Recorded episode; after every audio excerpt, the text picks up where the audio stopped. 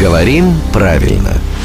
Здравствуйте, Володя. Доброе утро. Доброе. Вы когда что-то покупаете в магазине, смотрите там срок годности, когда уже истекает? Обязательно. Да? Всегда смотрю. А вот наша слушательница э, вам задает вопрос, когда истекает вот этот срок годности на товар, то товар что?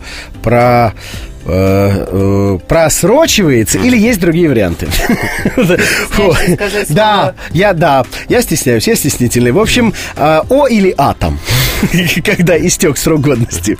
Нет там других вариантов. А Только там нет, просрочивается. да, так же, кстати, как и слово обезболивать нет. Да, Обезболивать, да. да, да. Просрочить глагол совершенного вида что сделать.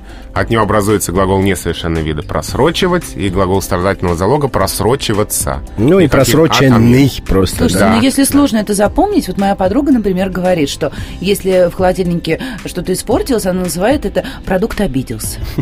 Ну, или расстроился. И еще один легкий способ запомнить. Когда вы о просроченном продукте хотите что-то сказать, но что-то режет слух, значит что-то не так. Да. И будьте осторожны с просроченными продуктами, а то буква А там все-таки может И появиться. Вообще берегите себя.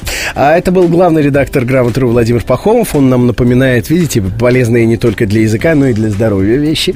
Я напомню, что рубрику «Говорим правильно» можно услышать в конце каждого часа, ежедневно по будням в 7.50, 8.50 и в 9.50. Ну и, разумеется, ее всегда можно скачать в iTunes.